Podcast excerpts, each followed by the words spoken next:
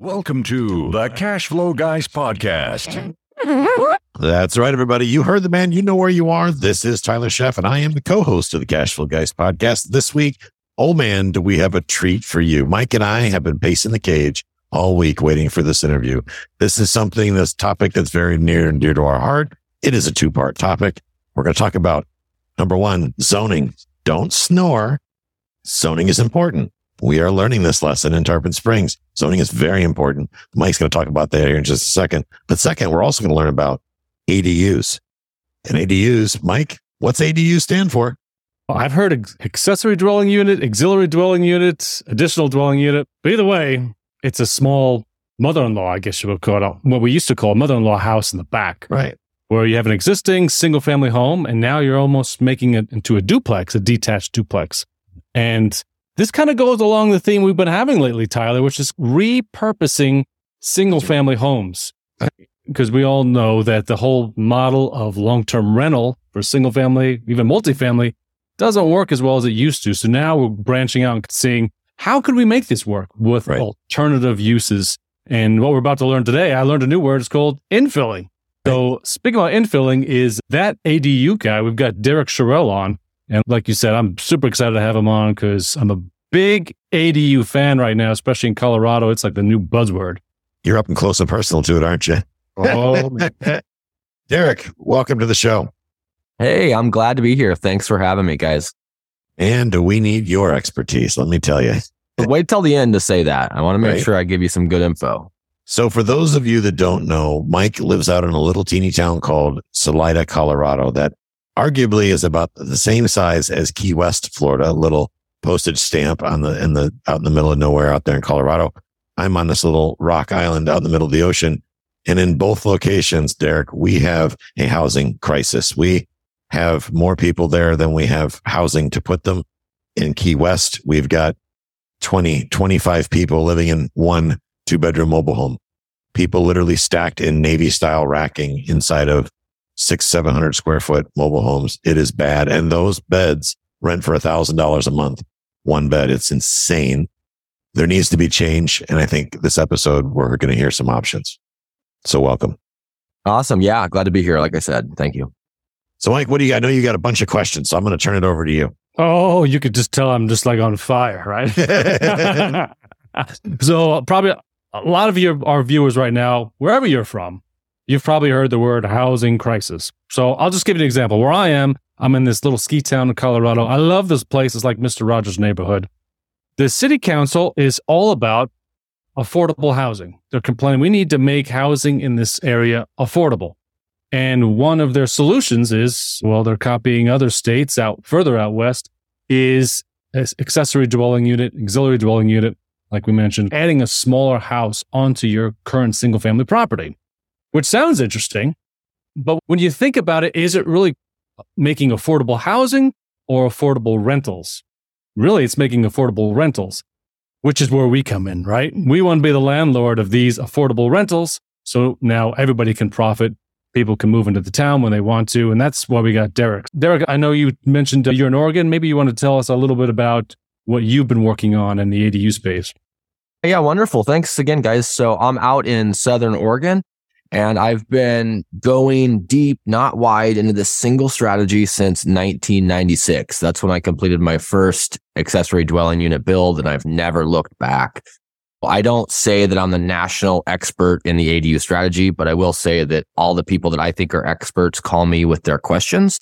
Really, what we're looking to do with this strategy is what I call capitalism with compassion. And you really mm. nailed it. It's like, how do we create more housing? It's not affordable unless something is subsidized today. You're not going to meet the standard for the HUD definition of 60% of AMI affordability. But what we will do is provide more units. And the more units we have, the more downward pressure we have on pricing, simple supply and demand. Um, while we can still make a fair return as a landowner or a property owner to rent that out. You brought up some great points in your intro talking about how city councils all over the country, especially in, in big mountain states like Colorado or warm states with good tax laws like Florida, are having all these problems. And we're looking to places like Oregon and BC, places that have been deploying the strategy for a long time. And we're seeing that it really does work. So I'm really excited to share with you guys planning and zoning, building, designing secrets, everything I've learned over the past 30 years. Don't fall asleep with zoning. Like I, I know that he mentioned it in the intro. Zoning is the rule book of how we make money in real estate. And everybody wants to just gloss over. Like right. I never see anybody make content about zoning. Nobody wants to hear about it. Nobody wants to read about it, but it literally is our playbook. So super excited to be here and talk about it. Hopefully, if you're listening, you're driving to work, you're sitting at home, you're working on your resume at your corporate job, whatever you're doing, hopefully I can say something, we can say something today that will help give you some ideas. I awesome. love what you said, Derek. Zoning. You know, there's, there's been a lot of mom and pop landlords who try to get around zoning, which I can understand why. But instead of fighting the beast, if you work with the beast, uh, what I've noticed in my town of Salida, the entire city gets on board with your idea and kind of builds on it. And that's where really the profitability is. Now you don't have to hide anymore. We're going out. This is what we're doing for the community. It's great things with the mm-hmm. community. City council's on board. So I saw on your email bio to us that you're a big fan of city council meetings. Now, Tyler and I have been talking about this for months. I hate to say it, we're like nerds when it comes to city council meetings. We watch recordings, hours and hours of it, because it's full of really good content. Because if you, like we said, if you follow what the city wants, they will help you, you help them. And that's how progress is really made. So, can you talk about more of your experience of going to city council meetings and bringing up the ADU issue and how it's helped you? Yeah, for sure. So, legislation is where change happens, period. If it's local at a city council meeting, if it's in your region at a planning commission, if it's going to your state capital and talking to a state representative or a congressperson on the federal level, that is where change happens. And I, I, I can't say this any other way, but they listen to their constituents if they want to be elected and reelected.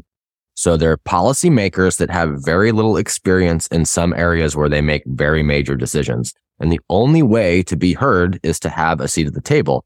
And the beautiful thing about our free country here, as we know it now, is that you can show up in public participation and public meeting. And you can also look back in public records. So it doesn't matter if you're not interested in the ADU strategy because you live in the Midwest or you don't want to do manufactured home parks because you live on an island with no dirt you have to understand zoning and decision making for any piece of real estate. It could be wanting to do A frames for short term rentals. Short term rentals is a huge one right now because everybody bought all mm-hmm. these houses and they think they're going to rent them by the night. Come to find out, the there's rules and you can't always do that, or you have to meet parking standards, or you have to do but but but but but. And the way to find out really is to either read the rules, which is the zoning documents, or to go to the meetings where they make the rules. And that's where I always say to start and my experience has been exactly what you said. We don't need to fight the system. I think Buckminster Fuller said it best. We want to have the system work with us. So how do we partner with the system? And my experience with getting involved in that was I would just show up to the planning department and complain about codes and complain about regulation and legislation and compliance. And after years of that, they finally said, Hey, there's an opening on the planning commission. Do you want to do some work? And I was like, Oh no, what did I just do? I ended right. up taking that volunteer obligation and it really changed my life. It changed the way I think.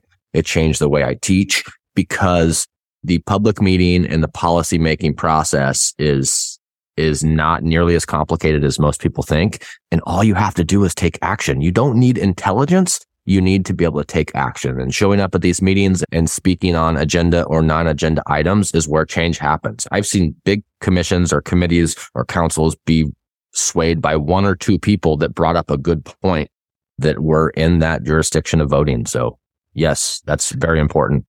It's been my experience, and I'm curious if this has been yours, Derek. When I go to these meetings and I watch the dynamic of what's going on, I've done it in several municipalities, but the most of the meetings I've been to have been in Key West and Tarpon Springs. That's where we're doing things and moving and shaking right now. It feels to me, my perception is that the experts are not the ones sitting up in the front of the room with the cameras, the lights and the microphones. The experts are actually behind the scenes in the office. Like we met, I can't think of her name now, uh, Allie in Tarpon Springs, Mike. That girl was on her game. She knew she was very helpful and she wrote, us like a 10 page email on how we can make a driveway work in our, with one of our investment properties. sitting in the meetings, I don't see the same thing where they generally tend to look at the city attorney for guidance. I think they turn over a lot. Has that been your experience too out in Oregon? Yeah, yes, that's very well put. Yes, the experts are not the decision makers. And usually the people that sway the decision makers are just constituents. They're not always experts either. So that's why it's important to, to, we don't want to have our hand in it to meddle or to manipulate. Sure. We just want to be involved to bring to light a point of view from somebody who's what I would call in the trenches, like doing the work. Right. So if you're trying to create an assisted living facility, but you can't meet the access and circulation standard, at least being there or having your land use planner be there to be able to explain what's going on is a really huge, valuable lesson that so many people just don't get to hear. It's not very often that I'm on an interview and somebody is talking about showing up at legislative meetings. So this is exciting for me ah. too. But you guys are obviously doing your homework. There's different levels of opportunity for cash flow. And flipping a house or having a rental or two, you're not really dealing with the planning and zoning office. But when you're looking to add value and to really niche down into a specific area like you guys are doing, like I do, that's when it becomes really important to understand planning, zoning, development, and the procedures that go with them. For us here, Cashflow guys, every dollar, I can, for the most part, we've made over the years for doing deals, Mike and I, whether together or separately, have come from one thing, and that's figuring out where the problems lie and then coming up with a solution to solve them. Mike's done that with transportation. He's done it with housing for pilot. He's doing it for housing and pilots. We're doing it with assisted living. We've done it with all kinds of different exit strategies. And I think a lot of times folks skip, they see the city council and I, cause I still to that day, to this day, Be honest, I'm a little intimidated going in front of city council, even though I know they're not experts in their craft because they're volunteers a lot of times. And if they are paid, it's very little. It's a stipend. They're just, they didn't go to college for it. They haven't worked in the industry for 30 years. They volunteered, they raised their hand like you did and said, I'll do it. You're probably the most experienced volunteer that ever showed up to one of those things. But uh, when I, as we look into this, we've shifted how we go look for deals now. We specifically are looking for one of the reasons we chose assisted living, besides the obvious feel good reasons, and, it's also profitable at the same time, is the fact that we can really make positive change in communities one of the things that we get a pushback from when we, because we're exploring other towns in Florida besides Tarpon Springs. And when we initially talk to these zoning boards, their pushback is density. All I hear is density. Oh, you're going to add more people to our community. Our argument, and I want, I'm curious your input on this. Our argument is the people that are going to live in our assisted living home already live in Tarpon Springs. They already live in Palm Harbor. They already live in wherever it may be, Spring Hill. They're just moving out of their home, selling it and then moving into one home where they can be taken care of. What are your thoughts on that as far as density? That's a good question. I'm not an expert in your local planning and zoning sure. code, and I'll say that up front because I try to be clear about that.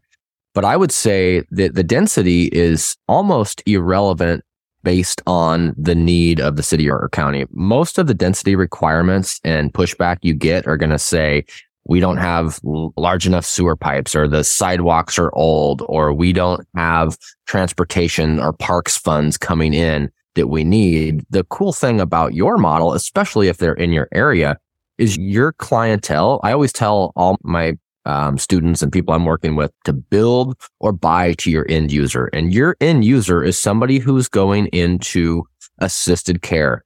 They're not probably gonna be sending kids to the elementary school that need to pay the school bond. They're probably not going to be driving 10,000 pound trucks down the roadway and affecting the asphalt. They're probably not going to be requiring parks in green spaces. Nope. They're at a different part in their life. But my argument to anybody saying, Hey, we're against all this infill, all these new people, all this density. I would say our end user, our client actually doesn't even use the services that you're worried about being overrun. That would be really different if you were building college housing. So I would say that you have a pretty good argument to counter density. What we're seeing out west is almost the opposite problem. It would be like I go buy a lot and I want to build a triplex and the city says, no, we need increased density and we'll let you build on this, but you have to build eight or more units. So there's oh, always hmm. there's always an argument on each side of this, depending on where you're at and what the let's say that the appetite for density is. It sounds like they're full, they don't want density, but you can say, hey, we have a an end user here that's not going to affect the systems and the services you're afraid they will. So I think that's a pretty easy argument for you.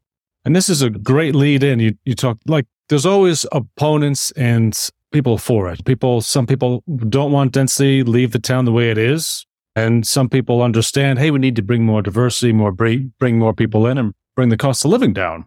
I've seen that a lot of our city council meetings. Have you seen when a city says, hey, we're thumbs up with ADUs, except what type of limitations do you see?